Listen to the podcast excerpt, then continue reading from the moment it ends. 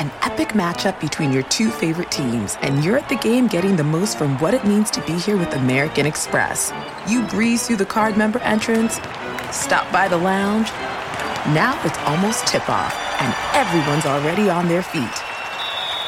This is gonna be good. That's the powerful backing of American Express. See how to elevate your live sports experience at americanexpress.com slash with. Eligible American Express card required. Benefits vary by card and by venue. Terms apply. Support for this podcast comes from Smartwater. Want to get a little more from every sip? Smartwater Alkaline doesn't just taste crisp and pure. It's loaded with everything you need to perform at your best. Whether you're running marathons or boardroom meetings. Elevate how you hydrate and pick up a Smartwater Alkaline today. To learn more, visit drinksmartwater.com. Sometimes when I'm done with work and I still have 10 or 20 minutes, um, then I just go to the endoscopy and see if they have some small intestine to show me because I find it very pretty. I do think that if people could have this in an aquarium at home, I think they might. Maybe if they knew what it was, they wouldn't, but maybe they still would because it's very beautiful. I've never thought of my small intestine as beautiful, but you know, I've never seen it. If anyone's would be beautiful, Cynthia, I'm sure it's yours. Anyway, Julia would think so. Julia Enders is not only a German doctor who loves to look at images of endoscopies, she's also the author of a fantastic book called Gut The Inside Story of Our Body's Most Underrated Organ. And that is exactly what this episode is all about guts the real kind and the artificial kind. You're listening to Gastropod, the podcast that looks at food through the lens of science and history. I'm Nicola Twilley. And I'm Cynthia Graber. And this episode, we are exploring the entire digestive system from when food goes in our mouths to, you know, when it comes out the other end. All the guts and the glory. Unlike Julia, most of us never get a good look at this marvel of internal plumbing. But we did because we went to visit the world's most sophisticated model gut. At dinner time, of course.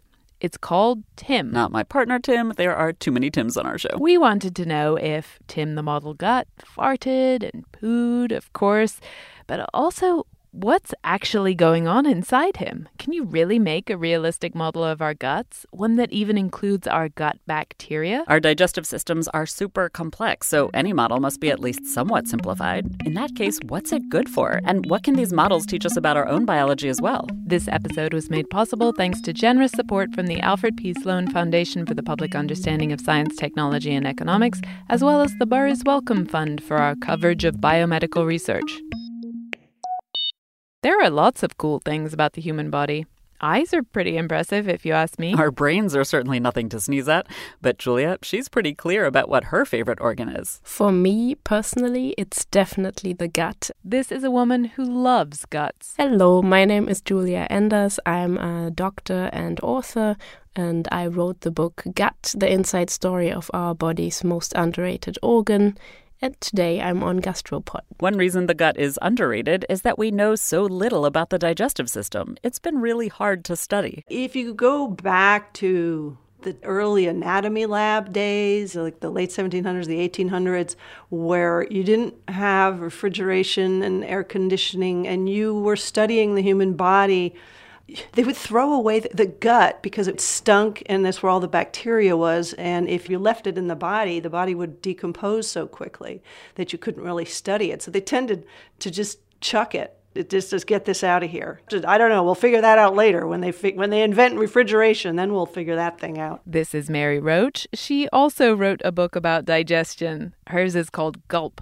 Adventures on the Alimentary Canal. If you think about it, our digestive system has always been kind of like a black box. Stuff goes in, stuff comes out, but what is happening in between? In the early 1800s, a peephole opened in that black box. A peephole by the name of Alexis St. Martin and the peeping Tom was a doctor called William Beaumont. Alexis St. Martin was a patient of William Beaumont. Um, William Beaumont's kind of like the father of physiology. He's kind of this revered figure in the history of medicine. William lived on Mackinac Island in Lake Huron, right up near the Canadian border. It's now part of Michigan, but back then, Michigan wasn't even a state. This was America's northwest frontier. Alexis worked for the American Fur Company as a trapper. He was French Canadian, he was poor, and he hauled pelts through the northern woods on foot and by canoe.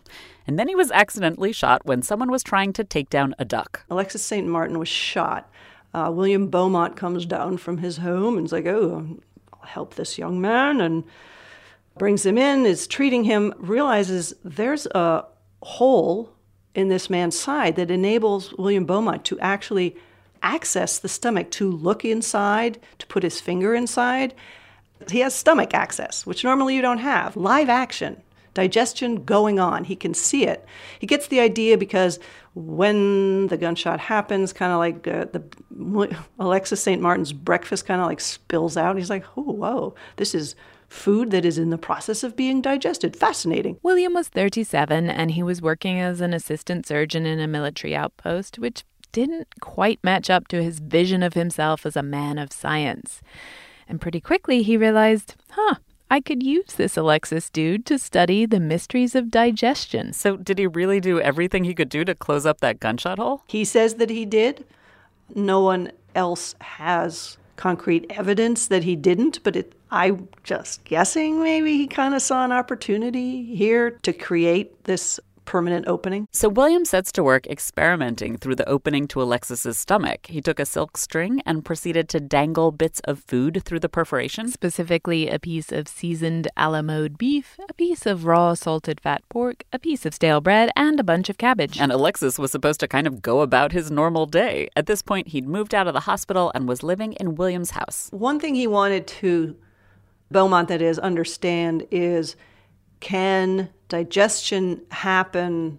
If you take this weird juice that the stomach is creating, will it digest outside the body or does it need the body's vital forces, as he put it? William quickly moved on from the dangling silk string approach. He basically turned Alexis into a gastric juice spigot. He would kind of set up a drip Alexis St. Martin would be producing stomach acid and various other secretions in the stomach and kind of filling bottles with it.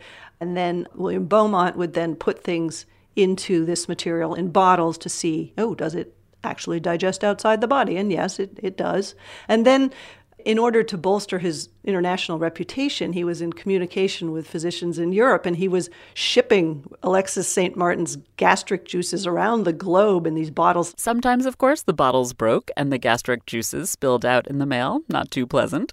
But William was thanked by scientists in Europe who used these to conduct their own experiments on, as one said, masticated meat. William took his commitment to the study of digestion to what we would consider extremes.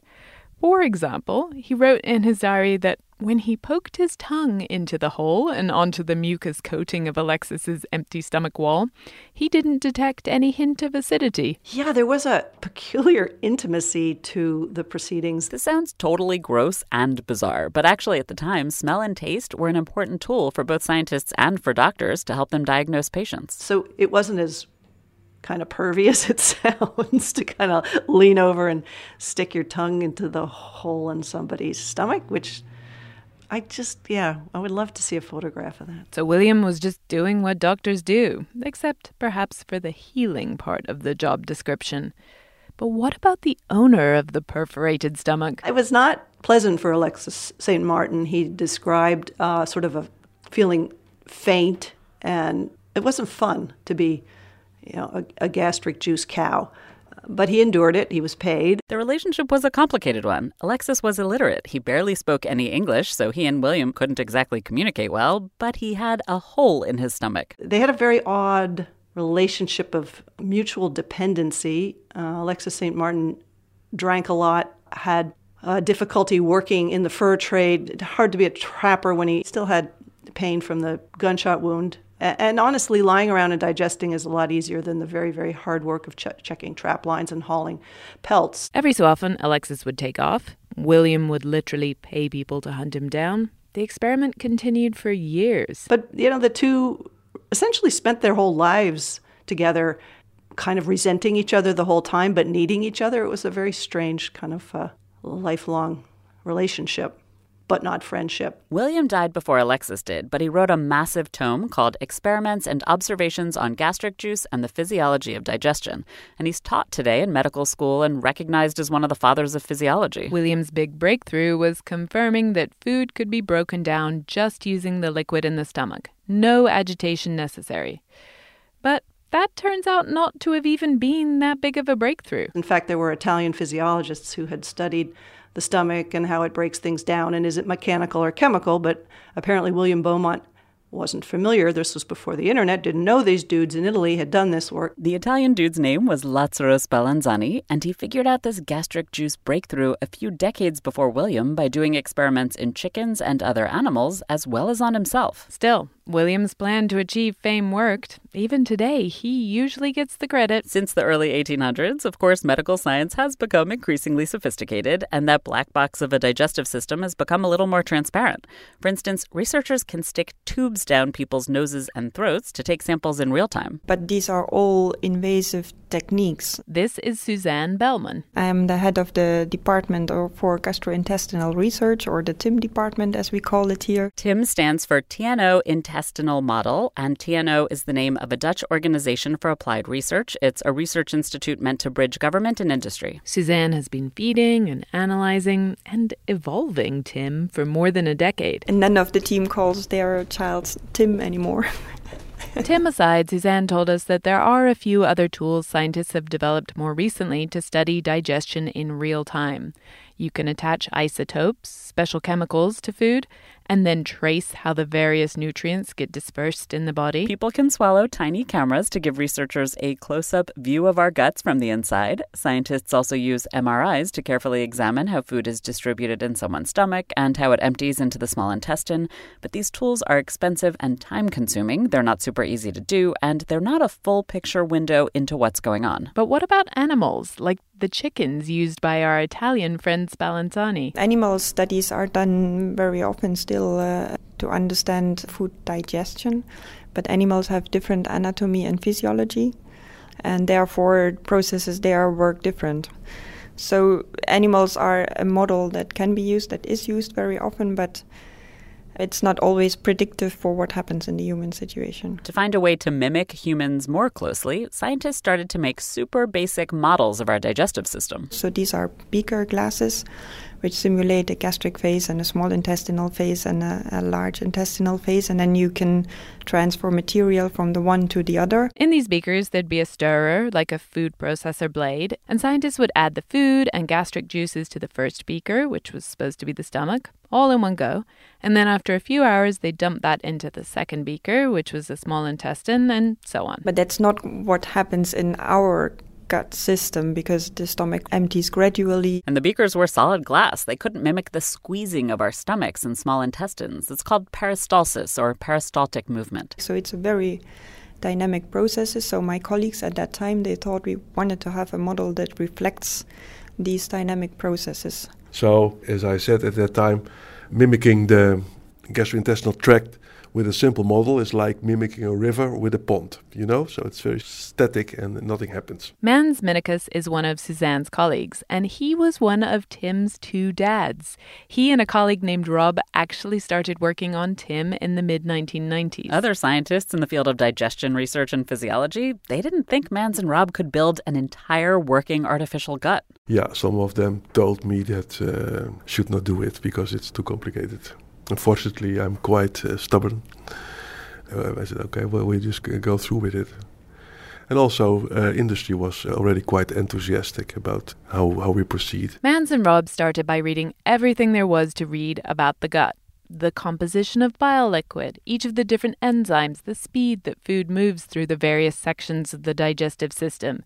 They partnered with a French gastroenterologist who would drive to the Netherlands in his little Citroën every week to help them. Basically, they tried to mimic a real, average human gut to the best of scientific knowledge. Obviously, our stomachs and intestines are flexible, and glass beakers aren't. So, that flexibility was one of the first things they designed into the new system. The first uh, flexible membranes I used were condoms. Because they were flexible and uh, uh, roughly the right size. The condoms worked surprisingly well, but they wore out quickly. So once Tim was past the proof of concept stage, Mans found a company to custom produce silicon stomach and intestine bags. The next major difference between the beaker system and the Tim system was how the food gets mixed up and moved along. In the beaker, there's a blender, and then food gets dumped from one beaker into the other. But Mans and his colleagues created a squeezing motion to more closely mimic our guts. We do not, even with, with Tim, do not uh, mimic them exactly. Because in real life, for example, the movements in the in the stomach are more like when you squeeze a tube, a toothpaste tube, while we squeeze it by, by just pressing. In perfect toothpaste squeezing, at least the old school kind, you'd kind of massage up from the bottom to the top of the tube. I have to admit, I don't do that. I do, in fact, just squeeze in the middle, but that's what Mans is describing. Our stomachs squeeze like an idealized toothpaste tube. The squeezing and also the valves that release food from the stomach to the small intestine and so on they're all controlled by Tim's software and sensors, so they don't let the food through all at once. They let it out gradually when the broken down food particles get to exactly the right size. But even Tim's system isn't a perfect replica of what's going on in our own bodies. Tim is far more advanced than the beakers, but it's still a simplified version of our digestive system. The challenging part was not to, to think about what should we simplify, but what do we have to simplify because it's incredibly complicated what happens in the gut and how there are feedback mechanisms. Uh, it's all regulated and all it works to optimize the digestion and so on. It's a very nice system in real life, and uh, we have a computer to do it. But we are still limited. Okay, so let's put Tim and our bodies side by side. What does Tim get right, and where do our bodies have the edge? We should start at the beginning of the entire process with spit. Well, saliva is something that looks a little boring. It doesn't really have a taste, but then it's like a medicine cabinet of its own. Like when you look at all the ingredients, there are just many interesting things. There's not only one of the most potent um, painkillers in there, opiorphin, which is actually a higher potency than morphine. Which is a great evolutionary trick because how frequently do I bite the inside of my cheek or burn the roof of my mouth when I taste something I'm cooking? There's not only that painkiller, there's also things that strengthen our teeth. There's um, things like mucins that will be able to put bad bacteria or some microbes in a Spider Man like net. And then there are also other things that will help us get more vitamins or other things out of our food that will, for example, cage vitamin B12 in a structure so that it's not destroyed until we can absorb it in our gut. The weirdest thing Julia told us about saliva that I totally did not know, leaving aside all the other cool stuff, Saliva is basically filtered blood. Which did, in fact, blow both our minds. Our salivary glands are filters that keep out all the stuff that makes blood red. Totally wild. The recipe for this magical filtered blood in our mouths is known to science, and so Suzanne and Mans just make their own artificial saliva for Tim using off the shelf electrolytes and enzymes. But before they do that, first, of course, they have to get Tim's dinner ready. This is our uh, what we call chewing machine. This is actually a very simple juicer. And uh, when we prepare food, we, we really boil potatoes, we bake and we fry. And then we put it through this machine so that we have a, a simulated chewed material. That's the part our teeth do in real life, in case you were wondering. After we chew our food and it gets mixed up with our saliva, then we swallow it, and then that mixture goes down the esophagus, which hooks up to our stomach and enters it from the side, which at first seems like it doesn't make sense. Because when you look at a biology book or some, you know, picture of the gastrointestinal tract, it all looks a bit crooked and weird, to be honest. It would seem so much easier to just, you know, straight go down to the stomach, but no, it has to go the one of the sides and then enter on the side. So you think, why? But then when you really get down to the science behind it, it just gets clever and smart, and by that beautiful, at least to me. It's really clever. Basically, your abs that glorious six pack beneath your shirt, they tense up whenever you laugh, or even like when you walk or bend or really do anything. And when they tense up, they compress your whole digestive system. Which is why some people will actually sometimes fart by accident when they're laughing heavily. Um, but puking is not as well known when you're laughing really hard. And that's because of that smart side entry into the stomach. So the pressure will go up and it will hit the roof of the stomach, but not so much the sides. Another nifty evolutionary trick. I am thrilled. I'm not puking when I laugh after my meals. Me too.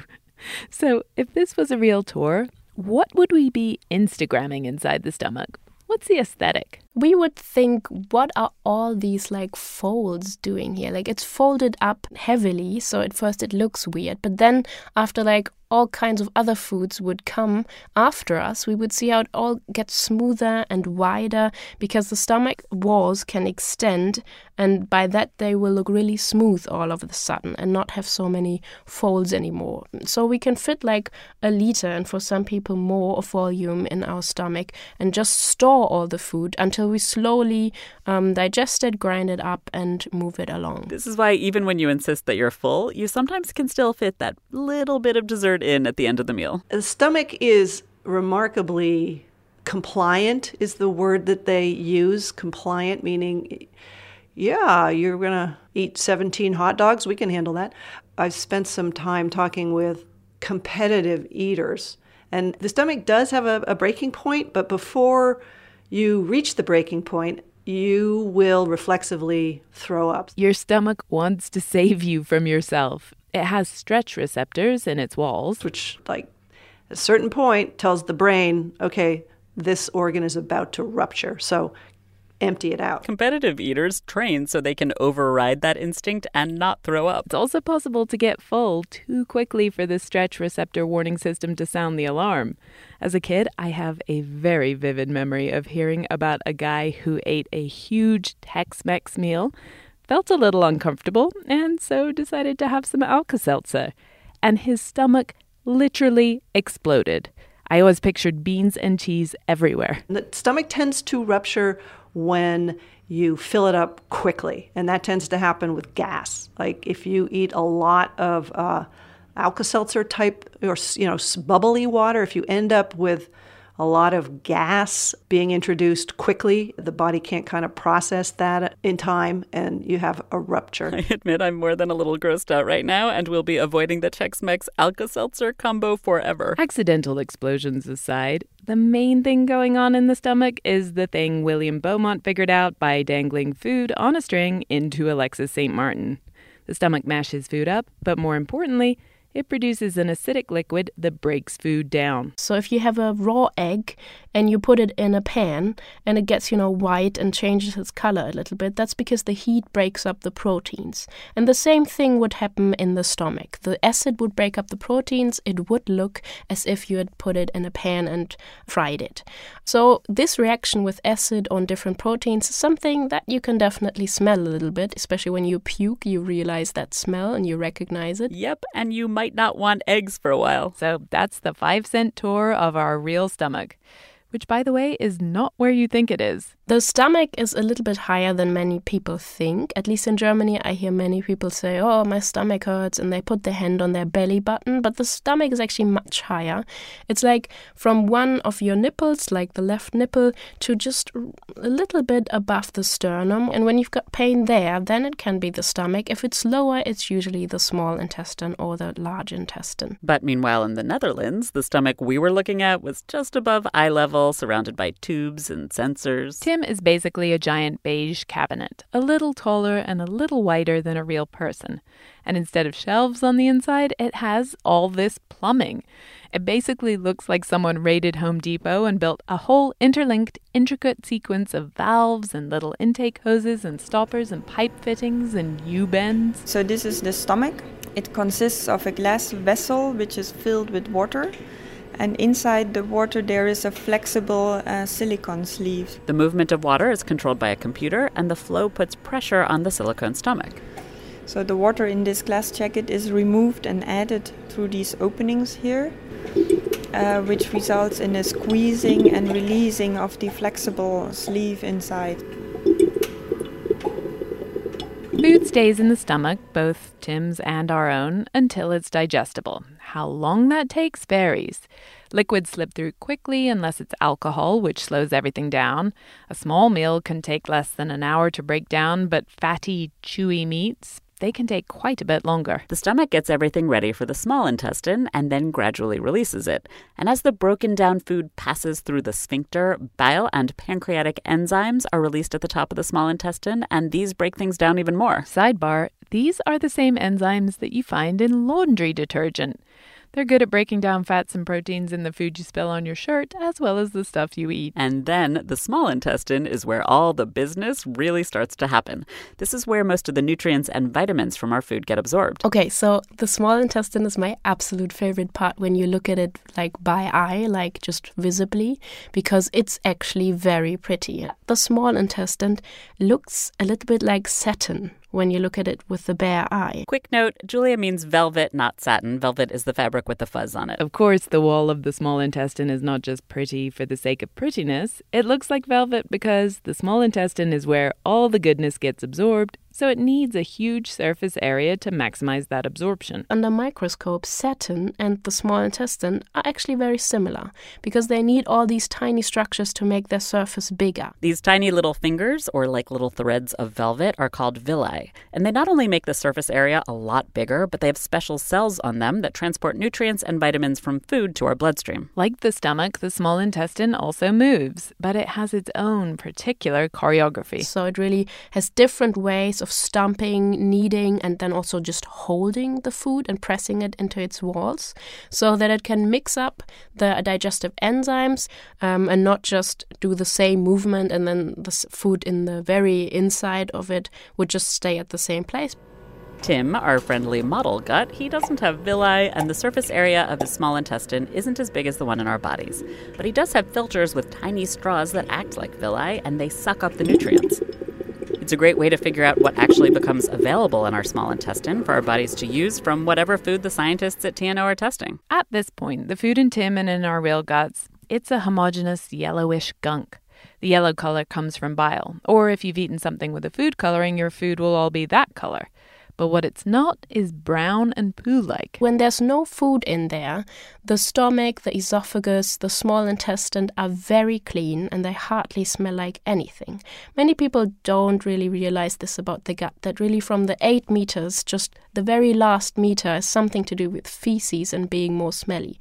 The other ones can sometimes, you know, have food in them and some reactions by breaking up that food, but when there's no food in there, they're very cleanly. They love cleanliness. That's why every time we've not eaten for a little while, like one or two hours, they'll have big muscular waves to like move everything forward so it's as clean as possible there. And that, dear listeners, is what is happening when your stomach rumbles. First of all, it's not just your stomach, it's your stomach and your small intestine. And it's not telling you you're hungry, it's just sweeping out any sticky stuff that might not have passed through, like a little kernel of corn. It's cleaning up. Sometimes it doesn't even have to make a noise, but, but actually, what you're hearing is your gut cleaning itself and being very clean and eager about that. So next time, maybe you're embarrassed by it, also keep in mind that it's just really trying to keep you tidy from inside. Busy weekends are a breeze with American Express Platinum Card. 8 a.m., wait to board plane in the Centurion Lounge. Much better. 2 p.m., grab seats for the game. 6 p.m., book an exclusive reservation with Resy Global Dining Access. Right this way. Because the American Express Platinum Card offers access to the Centurion Lounge, must see live events, and exclusive reservations at renowned restaurants. That's the powerful backing of American Express. See how to elevate your experiences at AmericanExpress.com slash with Amex. Terms apply. Your last day of vacation, and you found time for a deep tissue massage followed by a long mud bath, then a two hour nap. Because you're an American Express Platinum Card member and booked your stay at a fine hotel and resort through Amex Travel, which means a 4 p.m. checkout.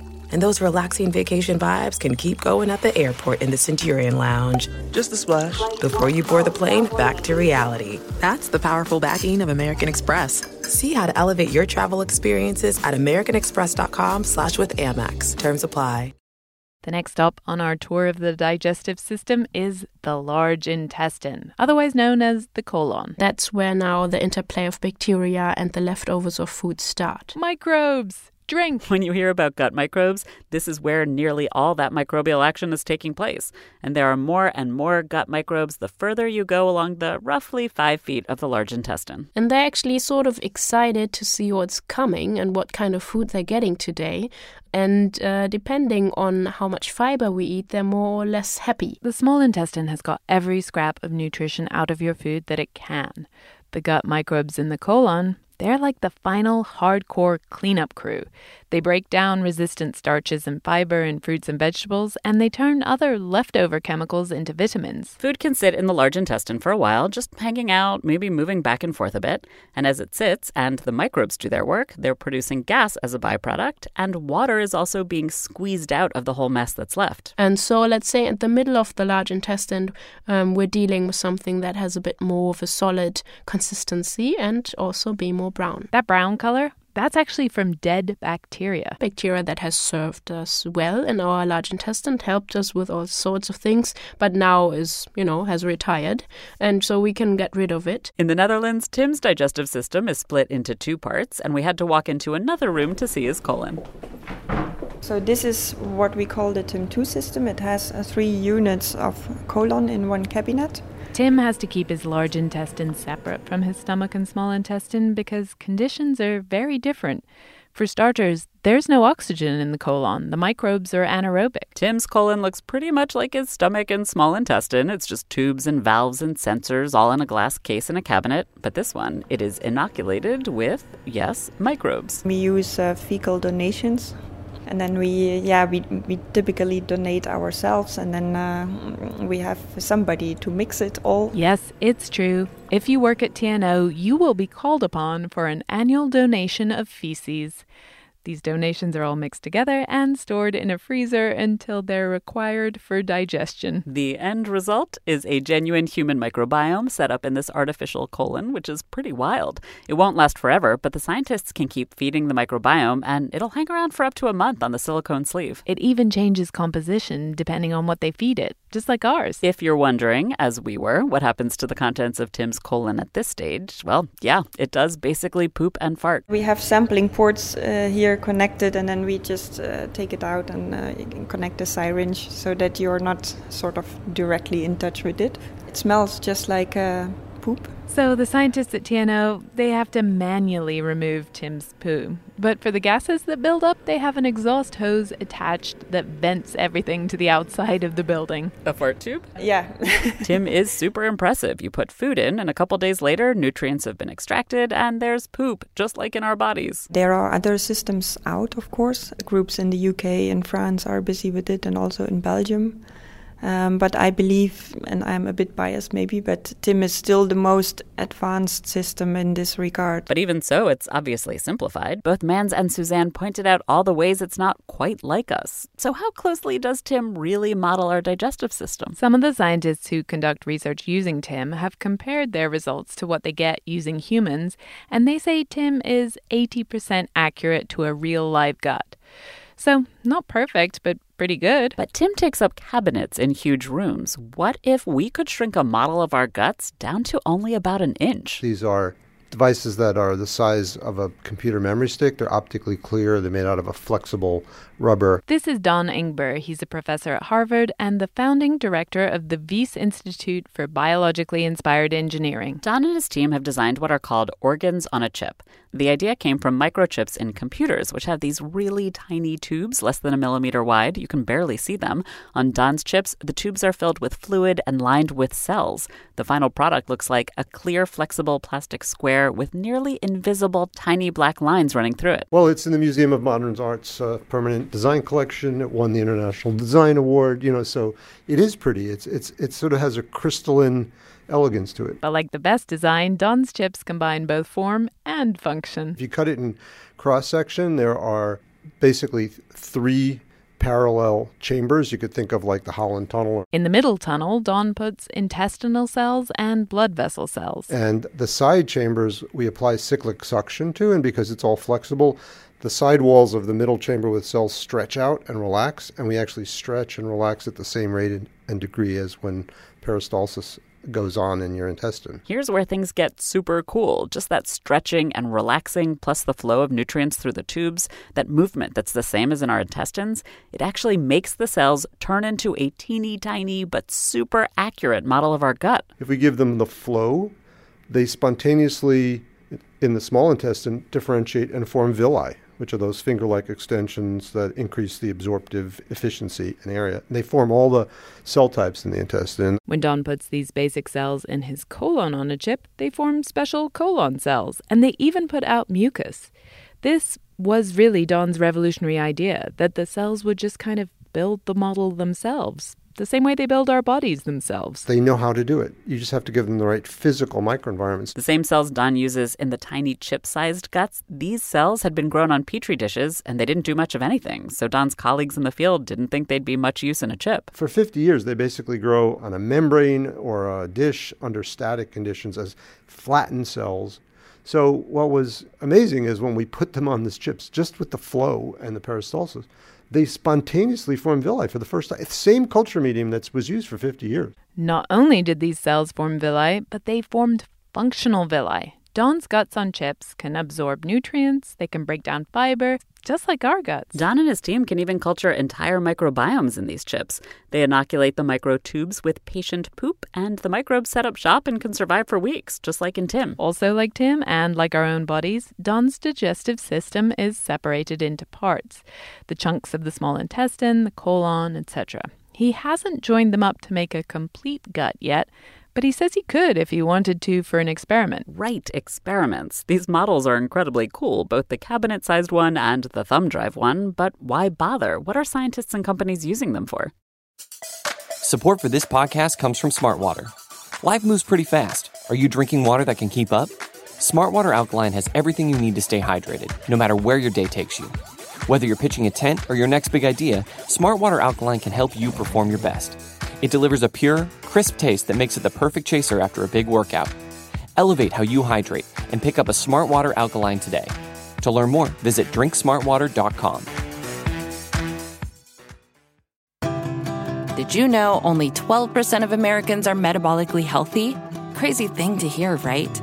But it's part of the reason why Nature's Sunshine is here to help you upgrade your wellness with simple daily additions that work to fuel your body with the nutrition it needs and may not be getting.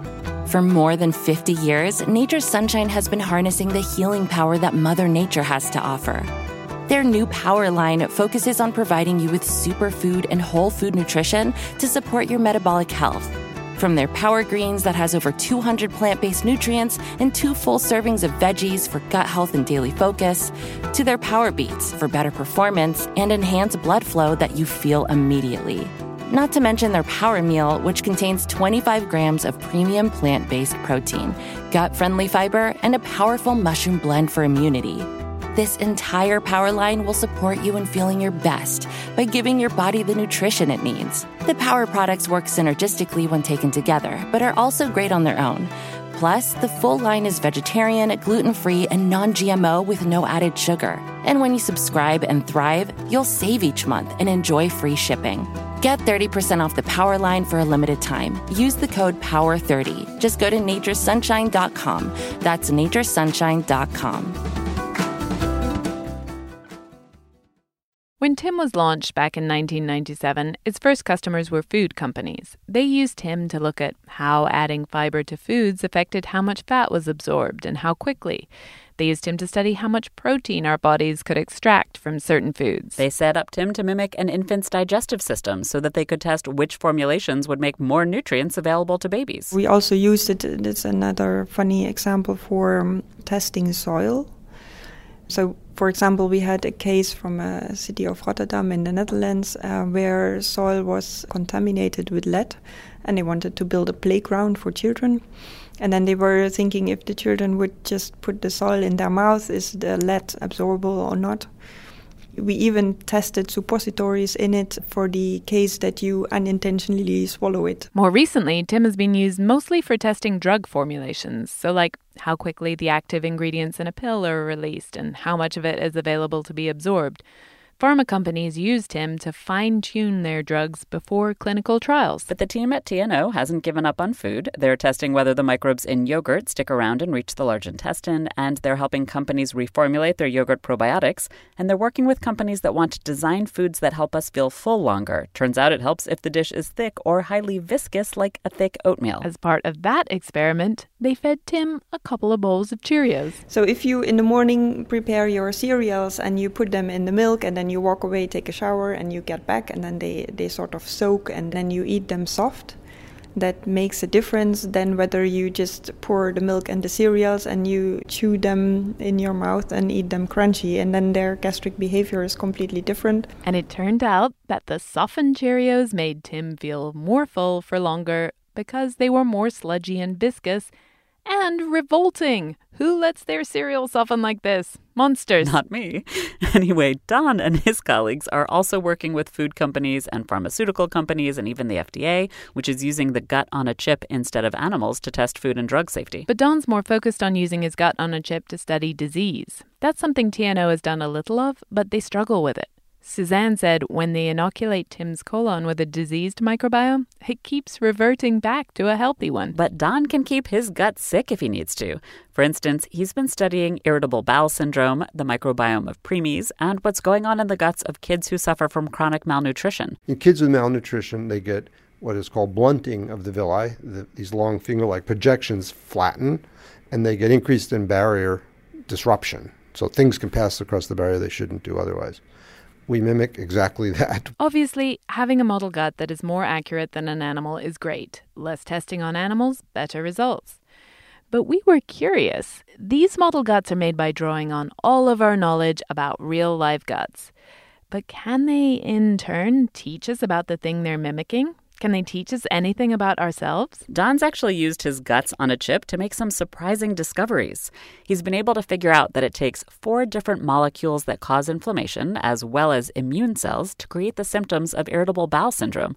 The chip wouldn't develop IBS unless everything was in the system playing off each other to hurt the villi and break down the lining of the gut.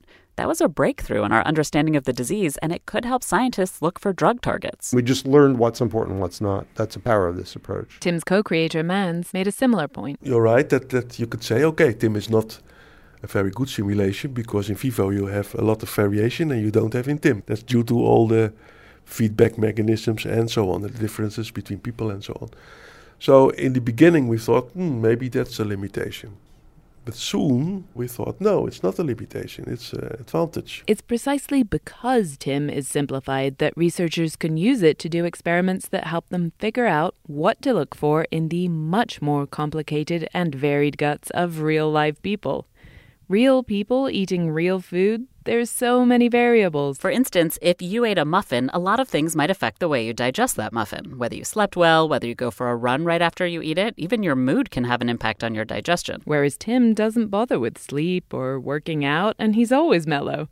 So when he's fed a variety of muffins with, say, different crumb structures, researchers can be sure that the difference in how he digests the different muffins is due to the muffins, not Tim. But still, we are super complicated beings, and our guts are way more complicated than just a stretch of tubes and valves. So basically, what we have to um, recognize first is that there's a huge collection of nerve cells in our gut. It's the second largest after the brain. The spine is just like shortly after. In part, this huge gut brain, it exists to run the whole complex ballet we just told you about. That all happens without any input from our conscious brain. Well, most parts of digestion are very unconscious, right? We don't really feel them. It starts when we swallow. There's this little um, thing between our collarbones. This is the place where we stop really feeling what's going on, because otherwise we'd be shocked how much the stomach, for example, moves, how eagerly the small intestine gets stuff forward, and how weirdly the large intestine sometimes just holds things, like it wants to hug them in a very romantic, weird way. and what else else is weird about this is that the gut brain, all those nerves, it has a direct link to the brain brain. You could ask, like, why should an organ like the small intestine, the large intestine, why should it be able to influence our brain, this mastery genius thing up there? Um, but it's very simple to answer that because the brain is so isolated. It's in that bone cage, has a thick skin around it, so it doesn't really get what's going on in the blood, even. So it's very safe, and it's good that it's secured this way. But it means the brain is kind of out of touch. The gut, meanwhile, is actually collecting all this really important information about what's going into our body, how much energy we have, what vitamins and nutrients we're extracting, what hormones and immune responses are being triggered. It knows what's up. And for that, the gut, actually, I would say, is probably the most important advisor to the brain. This is a really fascinating area of research right now. How is what we're eating and the microbes in our gut affecting our conscious brain, our mood, our stress levels, even mental health issues like depression? It's not that we're saying, oh, bacteria in the gut will now change everything you know they will make you happy or be the smartest person on earth. And that if something like that would have been a result i would have been quite skeptical. But Giulia says there are quite a few studies now that do show that different bacteria can affect your mood. It's not a huge effect but it's not tiny either. And I think interesting is also the thought that for some people it might have a far bigger role in how they're feeling and how they're maybe at risk for certain um, mental health conditions, and in others it might not have such a big influence. Like everything about our gut microbiome, this is emerging science, so stay tuned. But the brain isn't the only seemingly unrelated system that our guts affect. They also can affect how our immune system works and our hormones. None of these systems are built into either Tim or Don's gut on a chip. Although Mans and Suzanne told us they are building artificial intelligence that they can add on to Tim to help simulate how all these complex bodily systems interact with our guts. There are so many things, like there's immune cells, there's bacteria, um, there's so many hormones by the gastrointestinal tract, and then this huge independent nervous system. I think this is a bit intimidating because nice, clean research can usually just try to look at one thing, but in this organ, there's so much intertwined. We have come a long, long way from sticking food on a string into someone's open stomach and watching it fall apart. But the more we look, the more there is to learn. Models like Tim and like Don's gut on a chip, they're amazing, but they're still so far from the real deal. And that is because, as Giulia wishes everyone knew, guts are awesome. Huge thanks this episode to the Alfred P. Sloan Foundation for the Public Understanding of Science, Technology, and Economics, as well as the Burroughs Wellcome Fund for our coverage of biomedical research. Thanks as well to Giulia Enders and Mary Roach. We have links to their books on our website. Thanks also to Suzanne Bellmann and Mans Minekus in the Netherlands and Don Ingber at the Wyss Institute. Again, find out more at gastropod.com, where we have some super cool video and photos of Tim in action. Thanks also to our amazing intern, Emily Pontecorvo. We'll be back. Our next episode is in three weeks because we have some breaking news we've got the exclusive on. Breaking news and great personal suffering. We were the subjects in a big experiment. Stay tuned. Your last day of vacation, and you found time for a deep tissue massage followed by a long mud bath, then a two hour nap. Because you're an American Express Platinum Card member and booked your stay at a fine hotel and resort through Amex Travel, which means a 4 p.m. checkout and those relaxing vacation vibes can keep going at the airport in the Centurion Lounge. Just a splash. Before you board the plane, back to reality. That's the powerful backing of American Express. See how to elevate your travel experiences at americanexpress.com slash with Amex. Terms apply. Support for this podcast comes from Smartwater. Want to get a little more from every sip? Smartwater Alkaline doesn't just taste crisp and pure. It's loaded with everything you need to perform at your best. Whether you're running marathons or boardroom meetings. Elevate how you hydrate and pick up a Smartwater Alkaline today. To learn more, visit drinksmartwater.com.